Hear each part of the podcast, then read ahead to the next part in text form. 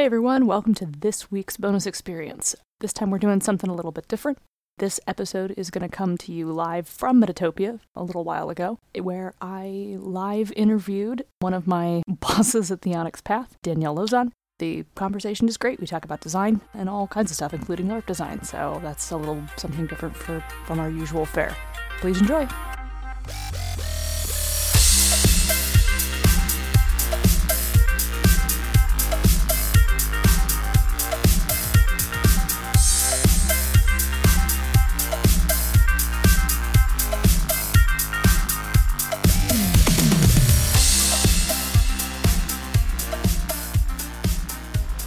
Hello, and welcome to Bonus Experience, a podcast with a deeper look at the play experience and the finer details of running and writing games.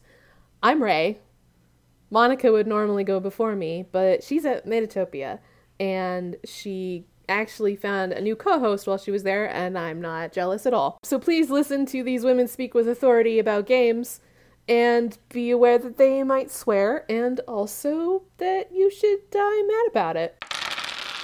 Tell our audience who you are. Uh, hi, I'm Danielle Lauzon. I am a game designer, developer, writer, freelance, uh, mostly. Um, I've worked on, so I'm the line developer for Requiem. I'm the was the line developer for Seventh Sea, but uh, I've worked on a bunch of Seventh Sea books, a bunch of Requiem books. I also do lots of freelance work for other Chronicles of Darkness lines. I've done some World of Darkness lines. I've worked for people outside of Onyx Path and John Wick Presents. I'm working on some stuff for Magpie. I've worked with Growling Door. I've worked with Third Eye Games. Um, I know it sounds impressive, but I don't feel like I do a whole lot. That's an awful lot. I mean, I guess. what was it like? If I stood my resume up, it would be longer than your CVS receipt. Yes. and we're also friends. Yay! Yeah, I worked for Danielle, which is fantastic. Yeah. Um, we actually met in person for the first time last year. At At Metatopia. Metatopia. Yeah. We had a an adorable meet cute. Yeah, we did. Where Neil was like, "This is Danielle," and I had a mouthful of M and M's. Oh yeah, like, that was great. yeah, and I was like, "Hey, you seem cool." And then we talked about wargaming for like three hours, Yeah. standing up, hurting Yep, my feet. Hurt my feet. we were drinking. I had a lot to say. I still have a lot to say. Yeah, yeah. Yeah. Yeah. Last night we were up until two o'clock in the morning, literally yelling at each other in the dark because we turned the lights off to go to bed. She's rooming with me. Uh, and we're like, mechanics until like two o'clock in the morning. I mean, I do talk about other things, but you know, yeah, that's a lot of that. but that's a great thing for us to be talking about since my podcast is a writing design show. Yeah. And our goals here at Metatopia are to help people design their games better. I, I was kind of enamored with the process and I wanted to help other people design things. I really like thinking about the design process and thinking about problems. Um, it's one of the things that I've actually like kind of become known for in the industry, uh, at least among a select few people, is that if you're running into problems with your game, you're just like, oh, I've got it written, but like there's a mechanics issue that needs to be solved, or there's this the book just needs to get over the finish line, but I don't have time to do it, or I'm hitting a brick wall on doing it, and I just kind of swoop in and fix everything and then get it ready for production. And I mean, I can't tell you how many books I've actually done that on, but it's more than two. Someone like sounds the horn of Danielle and Yes. you come descending down in and Yes. like wave your magic wand upon it and ding. Yes. it's that easy, right? Right, Yeah. that's exactly how it works. Um, somebody says, "Hey Danielle, I can't finish this book because I don't know what's wrong with it," and I read it over once and say, "Well, this is what your problem is, you you bum. Dingus. Yeah, you dingus. and if you just did it right the first time, I wouldn't be here. Of course, I don't ever say those things to people because then I would never get hired again. Let's talk about that process a little bit more. Um, Yeah. What do you like the most, I think, about helping someone fix their game? What about it lights up the pleasure centers of your brain? So, um, so I really think that it is so much akin to puzzle solving. Uh-huh. Uh, I really enjoy like logic puzzles. You know, you know those uh, things you used to get in middle school where it's like these like sentences. If if Sally's wearing a green coat, then you know Sally wears a green coat all the time, and Chuck Chuck's coat is not brown, and you know Jonathan has a hat. And then you've got like an intersection of like what their color coat is and like what their accessory is, and you've got to figure out who's wearing what. Uh, like those are my jam. and the more complicated they are, the better they are. And it feels a lot like t- to me when I look at somebody's already in progress system, like one of those logic puzzles, right? This thing is not completed, but there is some information here already. And how do I get from these statements of truths to solving the puzzle? And a lot of times when people bring things to me, they're mostly complete, especially like sometimes here at Metatopia, we get like alpha things or we get, um, you know, focus groups where there's, you know, here's my beginnings, here's what I'm thinking, Mm-hmm. and I haven't really fleshed out things. And even that, people have more information inside them when they are thinking and speaking about what they want to do for a game than they realize they do. And sometimes when you hear just the little bits of pieces of what they're thinking, being an outside person who hasn't been like dwelling on it for the past 12 months or however long they've been working on this brainchild of theirs, it's almost laughably easy to be like, well, here's your problem, Right. right? And Yeah. not because they're dumb or they're unintelligent in any way, but because they're too close to the problem to see that the problem is actually simpler than they thought it was. And so I think solving the puzzle of how do we make this work? How do we make it flow? How do how do you find those last couple of puzzle pieces to make this thing really shine or really sing is really exciting to me and I really like engaging in that kind of thinking process. I think I am the same without the logic puzzle part. I have I a whole book of them. I like a puzzle, but a different kind of puzzle. I mean, I like all puzzles, don't get me wrong. But I feel like game design Game design is an open like one of the things I think I like about game design is that when someone goes, I have this mechanic that I'm still working out. Like my favorite thing is actually when someone is still working it out Yeah. and they're like, does it work this way? Like, should I have these two pools of dice and compare them? Or should it work this way where I add one die to this pool and it changes the result?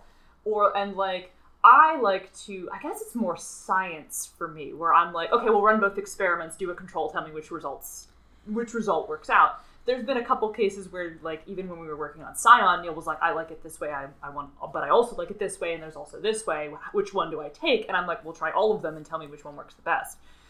Um, and I like to fiddle too. We also had that was part of our yelling about mechanics last night, where you were like, "This is a dumb idea," and I was like, "Well, no. Sometimes you have to fiddle. You have to make the shape.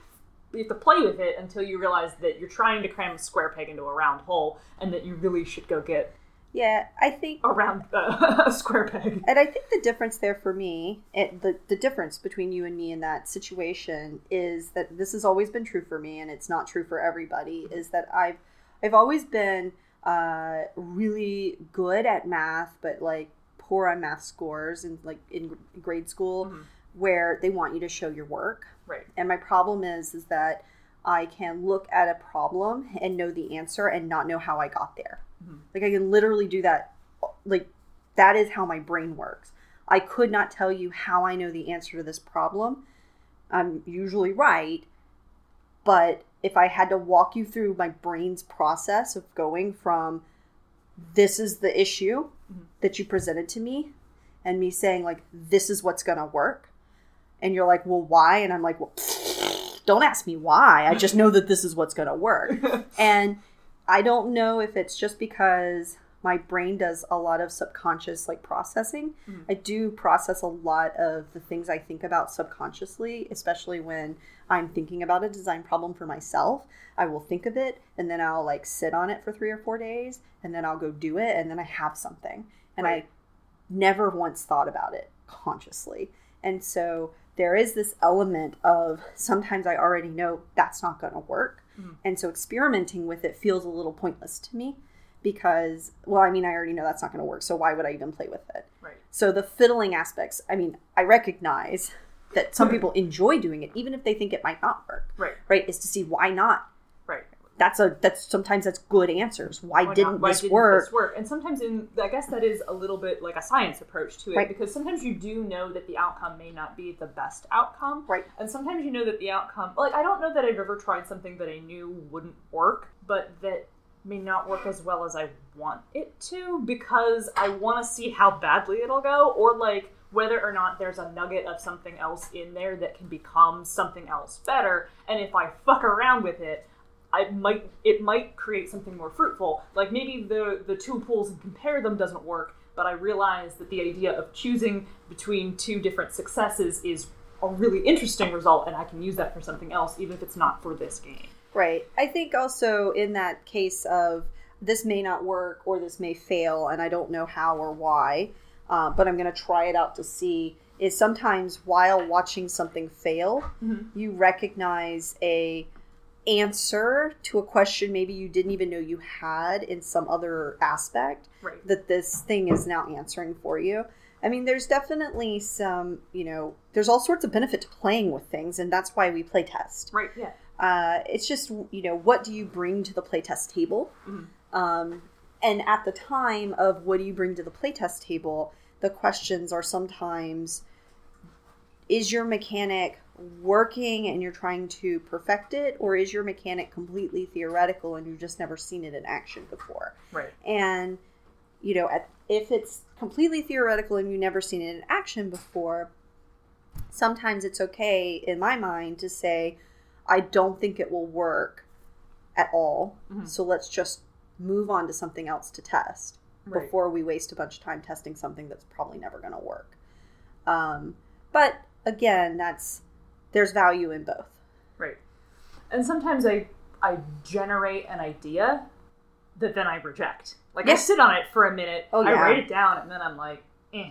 oh i mean that's so we- the brainstorming So yeah. I'll throw this out here for an example for our audience. Um, as part of our long yelling about mechanics in the dark discussion last night, uh, she challenged me to write a fate magic system that did not wasn't just create stunts that are spells. Yeah. And I went tie one hand behind my back. I will use no stunts at all. right Um, and I did, in fact, generate a system that met to your satisfaction It by did. the end of the day.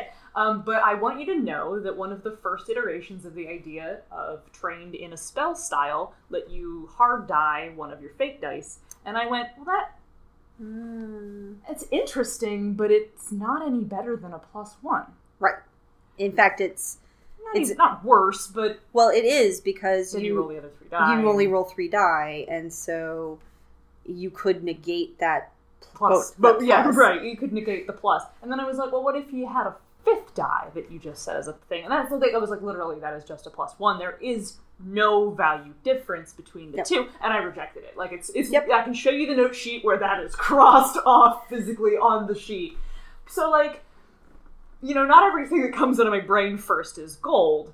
Um, and you've certainly seen plenty of my first drafts. No, I mean, there's definitely uh, there's also something about working in an established system and making rules tweaks to that Mhm. versus creating a brand new system. oh my god, itself. creating a, a system from whole cloth is really hard. It's really hard, and that is where you're going to get more of these. I have an idea, and I'm going to definitely play with it Oh, because yeah. I don't know whether or not it's going to work until I play with it. When you're working in an already established system like Fate or with StoryPath or with Powered by the Apocalypse, anything else that you know is open and people like to play with a lot, there's already some really well established systems in these pretty solid game systems. And so when you're making a hack or tweaking those game systems, you you know, you don't need to reinvent the wheel. Mm. Right? And so it's really easy to tell not that's not going to work one because you're reinventing the wheel and you don't need to and two it doesn't fit within the system that's already established and sometimes it's cool to like break that system for your game Right. right? And sometimes that's a really neat thing to do. It's unique. But sometimes it just breaks the system. right, sometimes it just breaks. Yeah, sometimes it just breaks. Um, and like, I'm not a math person. Uh, I actually think I have a case of some pretty significant undiagnosed dyscalculia. I flip sixes and nines. Oh yeah, that's serious. Yeah, um, I flip sixes and nines. Um, I will occasionally read a number sequence and read it in the wrong order. Um, one of the other weird things that can be a symptom of it is misjudging corners and walking into walls, which I do. Uh, like, because you like your brain doesn't process angles. Oh, Uh, Interesting. So, like, judging distance. I know some people who can visually judge distance, um, and I cannot visually judge distance. I'm just guessing. Uh, oh like, nice. I have a very good friend who is a mathematician. Um, she's a statistician. She's really fucking smart. Uh, she's really, really good at math. Uh, she is a monster to play mini golf with. I bet. Um, and I cannot play mini golf to save my life because she can see distance Right. with her brain, and my brain goes elephant. uh, and you know, so I play miniatures games and I write for RPGs. Excellent. Yeah. excellent. Yeah, I mean, I have an That's English good. degree for fuck's sake, but I'm very good at following direction and memorizing things that I've taught. So if someone goes, "Here's the formula for figuring out a dice pool curve," I can put the numbers in and put it in my calculator and be correct. Right. Or like if it's something pretty basic, like um, Chronicles of Darkness is three dice equals one success roughly, then I'm like, okay, well, I know how to balance from there. Mhm. I know how that's going to work out. That is basic math I can do. Right. Um, I can go forward just fine. Don't ask me to go backwards. Um, like subtraction, division, fuck it. So if anything that you see coming out of me will only go up. Like, Yeah. only go up and only go up in an easy manner. There will be no division unless it is by two, and those numbers are even. uh, so yeah, like your brain probably just processes all that shit without having to chew on it because it doesn't is not bogged down by no by a lack of understanding. too. But I, I, you know, it's always been an issue. Actually, like it sounds like a whoa, you can you can solve problems without having to think about it. Except for the fact that when I try to present solutions to anyone else, anyone they that cannot follow my logic because I cannot explain it to them, they immediately reject my solution. And it's hard, not because I'm like, man, everybody like I'm right, nobody listens to me. No, it's instead it's like I would love to be able to explain to you why I think this is right, mm-hmm. but I cannot like I cannot stand here and defend my decision because I just don't know why I'm making it. And- right? Like and that Right. sounds so illogical that I don't blame people for rejecting that idea. Like so you just made this up off the fly. Yes. And you really think it's going to work? Yes. Why? Because I trust myself. But like, okay, but like, this is important, Right. and I don't want to go off your gut feeling. And I'm like, but I, I mean, it's more than a gut feeling. But I like that's all I can. my- I don't know what my brain did. I literally don't know the logical leaps that I took to get to how I came to this conclusion. Mm-hmm.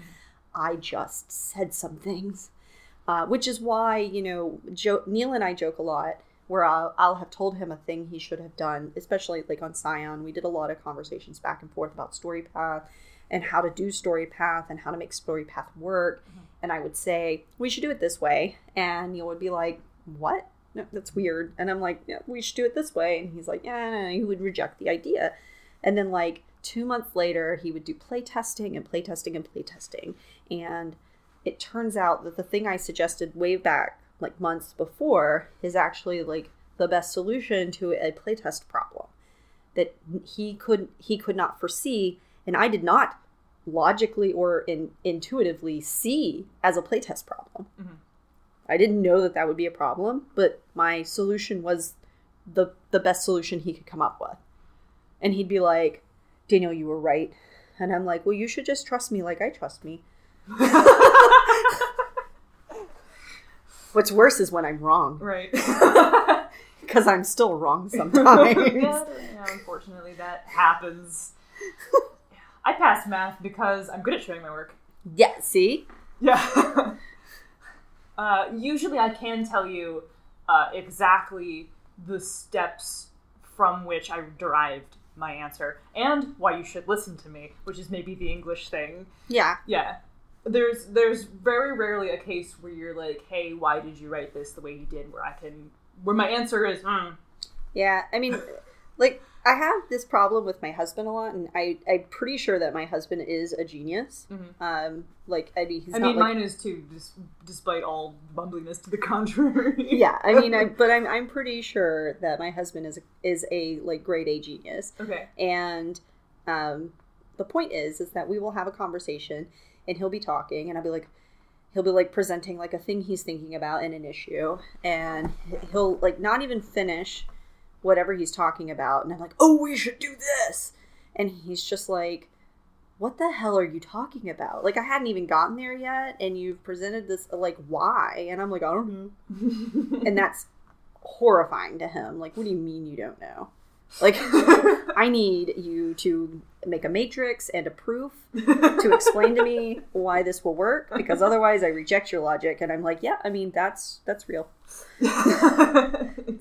totally understandable I'm right though. Nah, I mean like ninety percent of the time I'm right, but that ten percent, man. Oh, yeah. I have the same problem where like 90% of the time I'm right, but that 10% I'm, when I'm wrong, I'm really wrong. Oh God, yeah. Yeah. and and you know I'm I'm I'm dumb enough to be like, but I'm always right. Yeah, you should you should just always listen to me. Trust in that 90%. Yeah. It's only 10% of the Take time. those odds Take that those- I won't be like majestically wrong. Right, yeah. I mean, if we're wrong, we're going to be real wrong, but you should, yeah, eh, yeah, most of the time, meh, meh, not. yeah.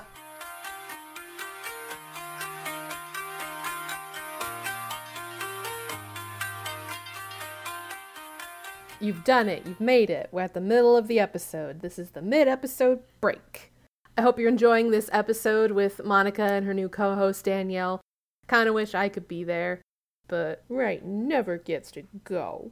Obviously, we're talking about fixing games, what are broken, but the next half is going to be all about LARPing, which Monica and I don't have a whole lot of experience with, so hearing Danielle talk about it is cool as hell and reminding me that LARPs are fun and not just something that young 20 somethings do for extra drama instead of just joining a theater troupe like regular nerds.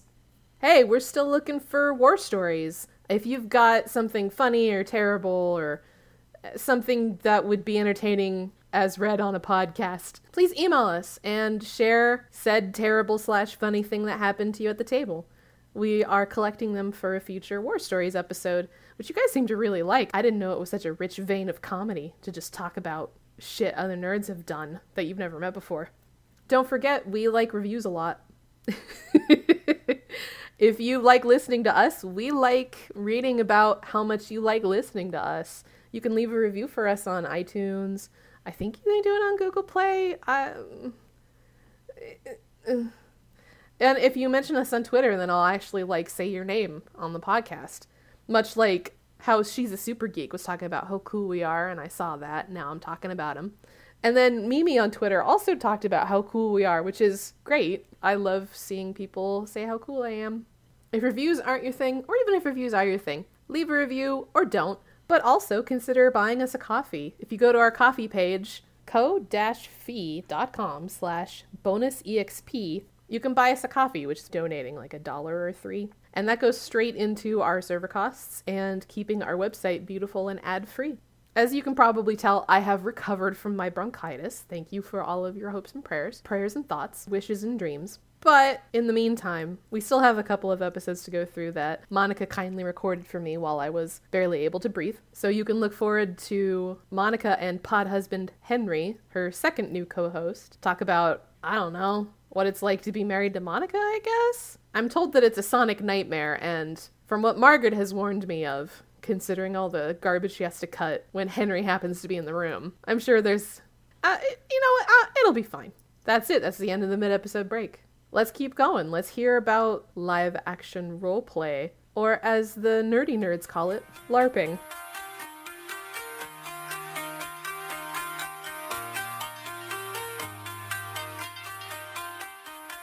Let's talk about LARP, which is a thing I don't do. LARP, cool. So LARP design is a little different from uh, tabletop mechanics design in that you're not designing a system um, so much as you're designing an experience for people to engage in. Okay. Uh, the reason that I say this is because a lot of LARPs have mechanics, Mhm. but those mechanics, when I'll talk a lot about design theory, about how mechanics should inform play. Right. And mechanics, I would like to put out there, do not mean Rolling a die. rolling a die. They mean rules. Rules, yes. And so, like, I, I actually want to do a BXP show later on with Ray about, like, all, Rules. all rules are mechanics. All rules are mechanics, Yeah, yes. Even if that rule is, like, you can't say the word pants. Yep, that's, a a mechanic. Yep. Yep. Uh-huh. All right. So, So, right back to that. so so the rules of a LARP, uh, the mechanics of a LARP. Some of those can be uh, r- rules that are prescriptive. You can't, you know, you have to do this thing when X happens. Um, you know, the example of that are LARPs that are like, uh, you know, there are World of Darkness LARPs, vampire VLARPs, vampire LARPs, where you know you have prescriptive rules that are, I have this do- discipline. I have a way of using my discipline on you. If I succeed on my random chance to use this discipline on you, you must act accordingly because I have used my discipline on you. There are some rules that are descriptive, so uh, you can't say the word pants in this game, um, or you know, uh, or and then there are some rules that just uh, help inform the experience. And so all the rules of a LARP need to address how to play this game. Um, and when you are designing a LARP, again, uh, you're not just saying like, how do I get a power to work?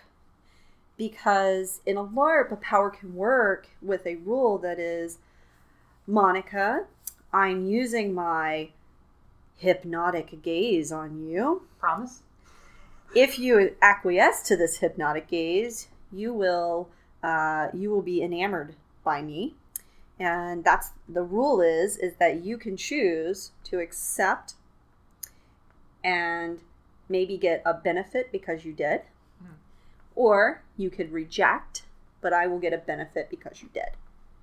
Okay. Right. Right. And that's a rule. Okay. Right. That Right. That's a rule. that's a rule. That's how that works. Right. Um, but if that's if that's a rule and that's how that works, then um, you know that rule that I just made up right now uh, does tell us something about the style of game it is. Right. Right.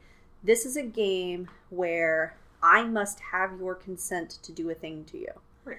And not just I have to have your consent to do a thing to you, but it's a power dynamic. If you accept, you get a benefit. Right. If you reject, I get a benefit. Mhm. So sometimes accepting is to de- denial of service. Right. So I, d- I want to deny you a benefit Mhm. and also gain a benefit for myself. And sometimes rejecting is defensive. I just don't want to have to do this thing that you've asked me to do. And I don't care that you're getting a benefit for it. Right. Um, and sometimes it is uh, it, it's a I don't want to do this thing, but I don't want to give you a benefit. So now I have to compromise by accepting it, but at least I get a benefit Right. in return. So it is, you know, but what it's done is it's told me that this play is very, uh, it's very collaborative and it's got give and take attached to it. Mhm. Where I have a rule that is, I'm going to use my hypnotic gaze on you. Right. I am going to roll a die, Mhm. and you are going to roll a die. And if my number is higher than yours, it works. Right. And now you have to be enamored by me, Mhm. right? And so what this is telling me is that this rule is, uh, it's more like a tabletop rule Right. where your powers just kind of work because they do. Mhm. Um, but they're also um, the game actively wants to remove some of your agency, Mhm. right? It's dangerous to be around powerful people because they could remove your agency from you in play. Now, removing somebody's agency in play isn't bad, Right. right? It's not like bad words, how dare you. Um, I, I talk a lot about player agency in LARPs because a lot of play is driven by the players. Right. You can present them with situations, you can present them with ideas, you can present them with things, but most of the play is driven by the players. And that's true in a tabletop, but it is far more true in a LARP. Right. Because let's I, that has something to do with the fact that LARPs have way more people. they have more people. I mean, even a small person LARP, um, like you know, I've run seven person LARPs, but that's one more person than I would normally be comfortable with running. For, I've also so- played in a 14 person tabletop game. I mean, so that you is know, too many people. right? It is. Um, I have two, and it was terrible. Carry Yeah. on. uh, but yeah, I mean, LARPs can have, you know, I've played in 50% LARPs, I've played in 300% LARPs. I have played in LARPs with so many people that I didn't even know where the storyteller was um, at any given time. But the, you know, the, the thing that you're looking at there is one, your design has to scale because of those things. Um, and you need to tell people how to play the game with your mechanics in case you're not there to run it for them because that may happen. They may move to another room, they may go into a quiet corner, they may interact with each other, and they're going to because when you play a LARP, you're often playing a LARP to interact a little, you know, with the setting, with the story, but definitely with the people. right. It's like being an actor on a stage and you've been given a small script. Mm-hmm. And maybe that script isn't 100% the thing you say, the thing they say, the thing you say, the thing they say, but it's a set of actions that you are probably going to be interested in taking in a situation that you're interested in taking. So when you design a LARP, you're often designing the whole experience. You're designing the rules of how to engage in the experience and you're designing how people create characters to engage with the experience and then you're designing the experience itself. You don't just say i mean you can. You can just say like here's how to play the game. Go forth and create stories yourself. But when you do that um, you you've only created half of the larp. Okay. and then the person who's running the larp creates the rest of the larp Mhm. because you designing the experience is part of designing a larp. And so anybody who's run like a mind's eye theater game for requiem uh, or masquerade or any of those other game lines anybody who's done One World by Night anybody who's done any of these games that are i bought a larp book. It told me how to play the game. Um, but then i had to design a setting and then an experience. I mean those people are designing larps. Mhm. Whether they realize it or not and those people may be surprised to hear that they have been designing if, if you're listening, surprise, you've been designing a LARP. right I don't know if any LARPers listen to us. Maybe they do. I've never, we haven't done any LARP focused shows, mostly because that's not a thing that either of us do. Yeah. And we're queer women talking with authority about games, just like yeah going on right here. yeah Yeah. hmm Tell me a little something because we're, we're we should wrap up pretty soon. So tell me a little something about the difference in the experience of playing a LARP or and playing a tabletop game. Why would you? I mean, I know that they're they're not directly comparable, but let's say why would you choose one one over the other? um Which is not a qualitative thing, but like, Yeah, let's no, say I'm not. in the mood for whatever. Why would you choose one over the other? Yeah, I mean, um, so I'm gonna say some words that are not universally true. Okay. Well, I'm Uh, and- asking you for your opinion. Well, yeah, but I'm gonna say some words that I know are not universally true, but are like generally true. Okay. Um, so in general, uh, you play a LARP uh, to to fully get into a mindset of a character. Okay.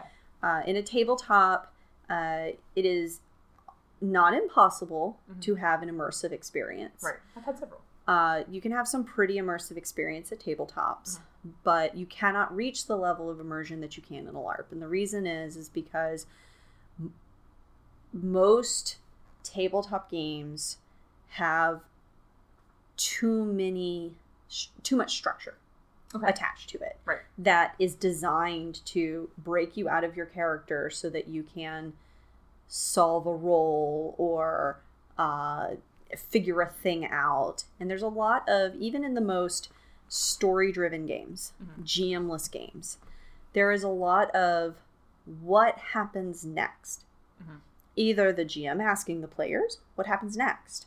The players asking each other, what happens next? The players asking the GM, what happens next? there is a lot of, at a tabletop game, of the question, what happens next? Right. And sometimes that what happens next is not necessarily being asked directly, but Right. being discovered tacitly through the result of rolls. Right. It's being through either that somebody's asking you, well, what do you do? Right. Or I'm going to do this. What happens? Or you know things like Or that. yeah, I'm going to make this roll that might fail. Let's see what happens. Right. Um, it- Right, but even in like a diceless, GMless game, Right. you're still have asking that question of What what what, comes next. Mhm. In a LARP, you're almost never asking what comes next. You are literally acting and reacting. Mhm. And so I may uh, I mean, you may wonder if like a plot thing, did we succeed because uh, we, you know, we were talking um, and then people went off in the back corner to decide if you, you know, if you, if, if they like what you said. But in general, you know, a LARP scenario that may be common to LARPs is I, a peon, am trying to convince you, a, a per- important person in power, Mhm. to do a thing for me. And even if, uh, I mean, some LARPs have rolling where you break your immersion to find out what happens.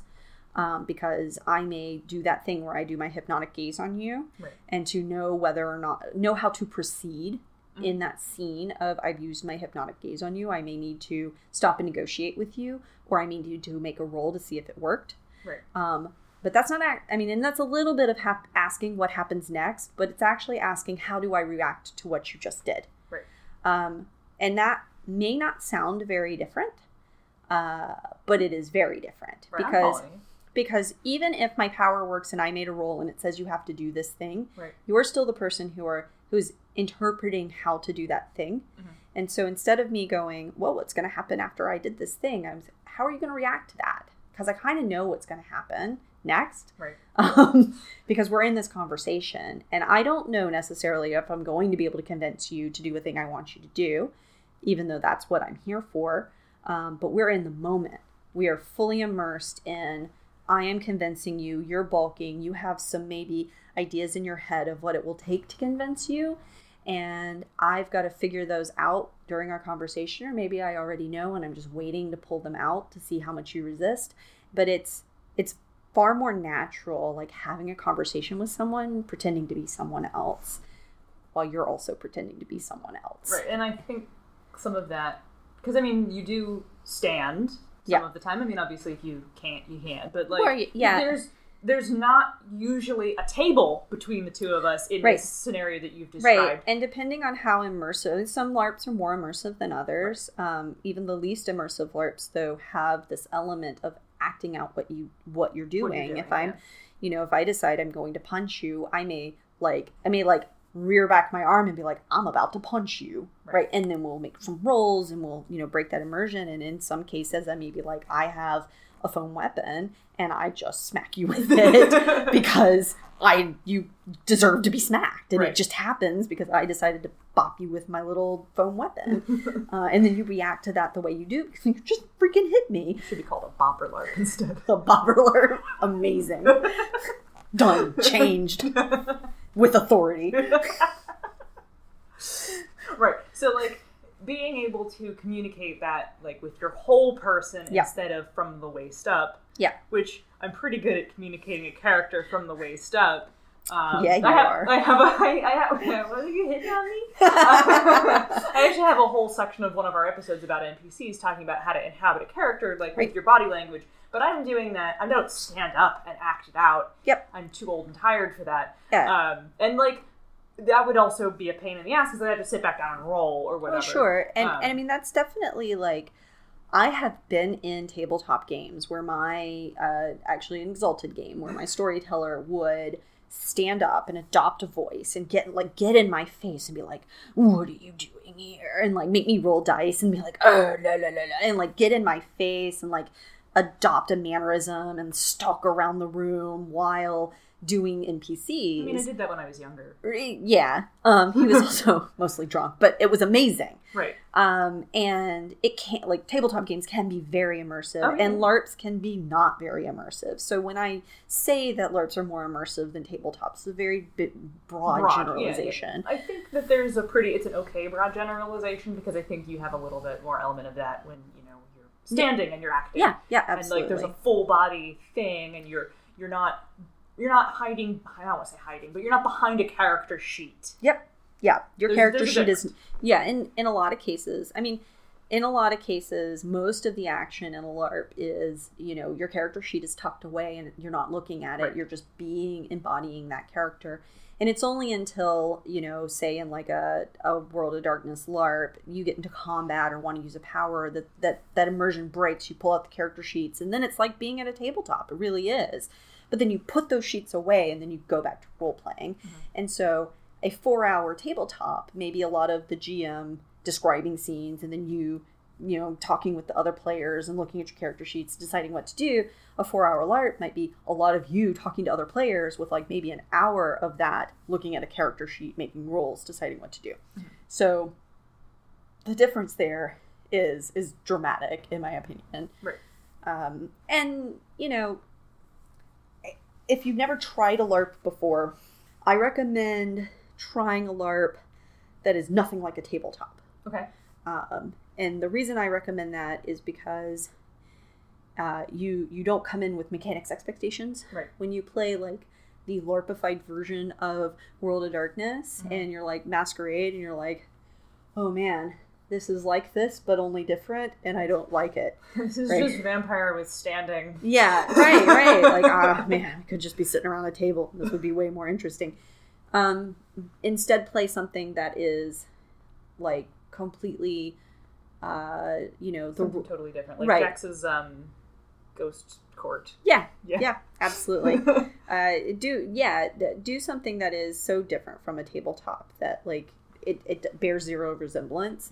Because then you're not gonna you're not gonna have all that baggage of like mechanics should work. Because I know I do.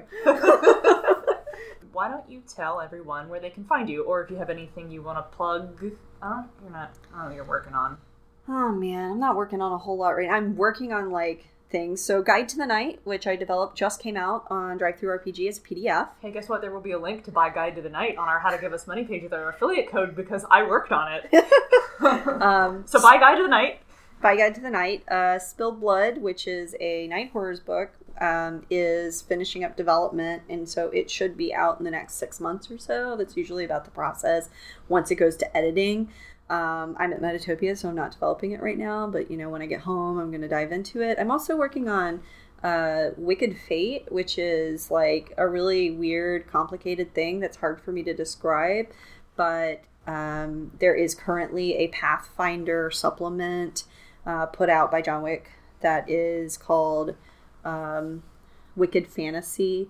That's literally just a bunch of the fantasy ra- races reimagined in like this world called Estavir, where orcs were like created by evil gods who wanted uh, like made orcs specifically for the purpose of destroying all humans but then the orcs were like man we're tired of being bloodthirsty monsters so they went up in the mountains and killed their gods and drank their blood and then came back and were like we're peaceful now. Fuck alone. Um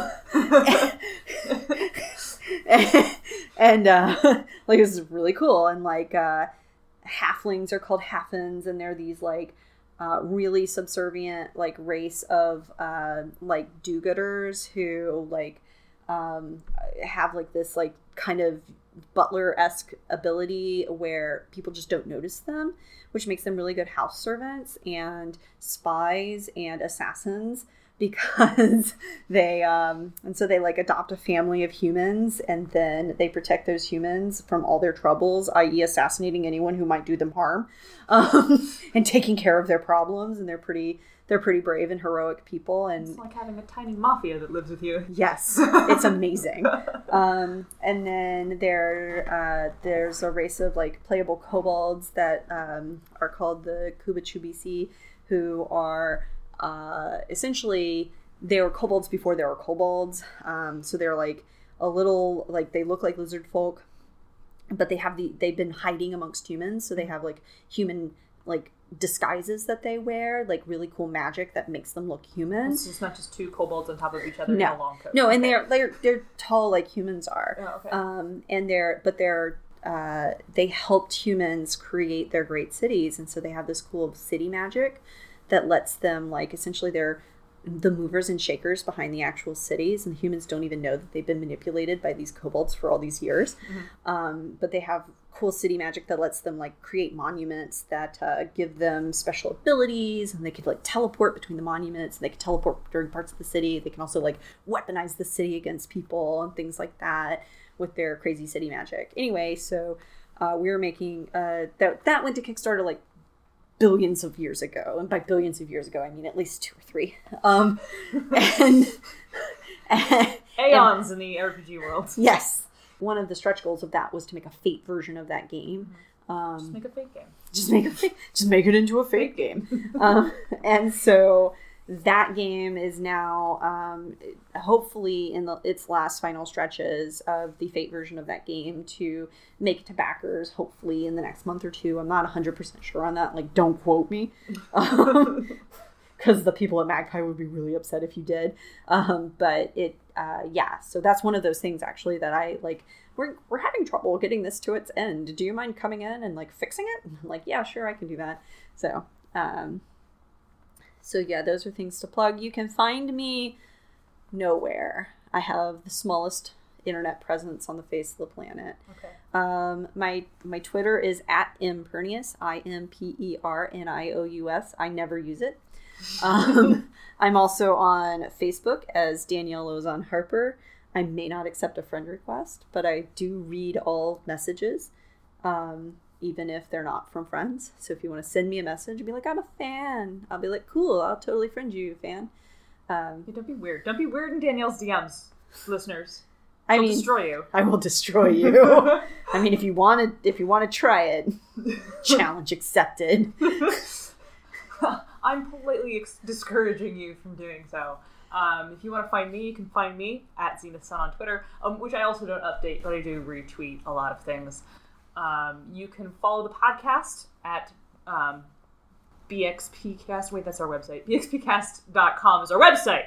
You can find us on Twitter at bonusexpcast on Twitter. And if you want to send us an email, uh, send us an email. Um, we're still looking for more stories. If you've got a cool gaming story, something terrible or something awesome, we will accept both.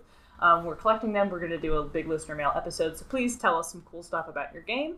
Um, we welcome your polite and engaged feedback. Uh, if you want to send Danielle weird stuff via me, uh, you can send it to bonusexpcast at gmail.com. Do that. Yeah, go for it. uh, thanks again for listening, uh, and we'll catch you guys in the next episode. Uh, Danielle, I guess we're gonna go downstairs. I guess that's this version of Get Out. Yeah. Yeah. Just remember, change it if you want to.